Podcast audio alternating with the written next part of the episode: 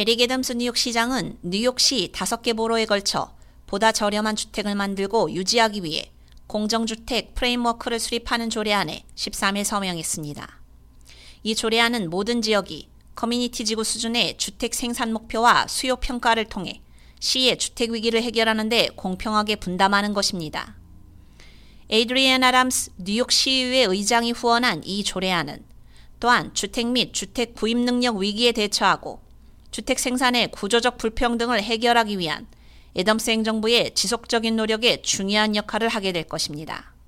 And I'm, I'm really proud to stand side by side with Speaker Adams uh, to begin to right some of the wrongs in the history of our city.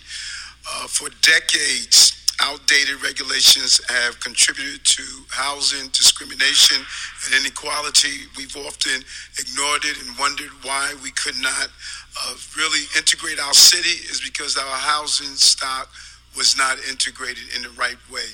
And for far too long, we have let uh, restrictive laws and zoning rules keep us from building uh, the housing we need. 애덤스 시장은 너무나 오랫동안 정부는 제한적인 법률과 구역 제한 규칙을 설정함으로써 뉴욕 시민들이 필요로 하는 주택을 짓지 못하게 했었다며 저는 애담스 하원 의장과 함께 주거 차별과 불평등에 기여한 요인에 맞서 싸우게 된 것을 자랑스럽게 생각한다고 밝혔습니다.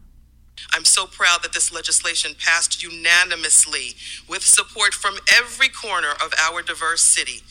The breadth of support demonstrates the scale of the crisis we're facing and that the Council understands the importance of addressing it together.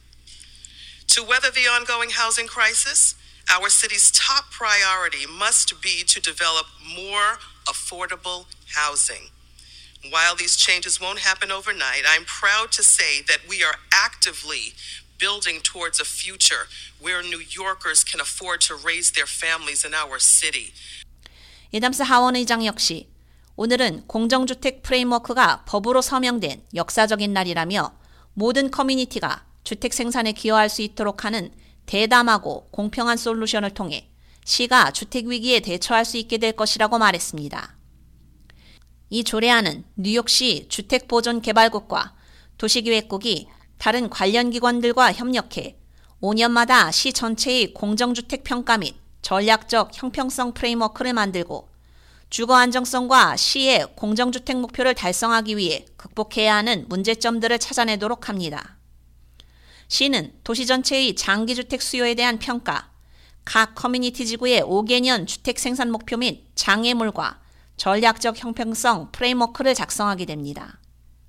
이 계획은 또한 저렴한 주택의 생산 및 보존, 강제 이주 방지, 소외된 지역사회를 위한 투자 등에 중점을 두고 있습니다. K-Radio 유지연입니다.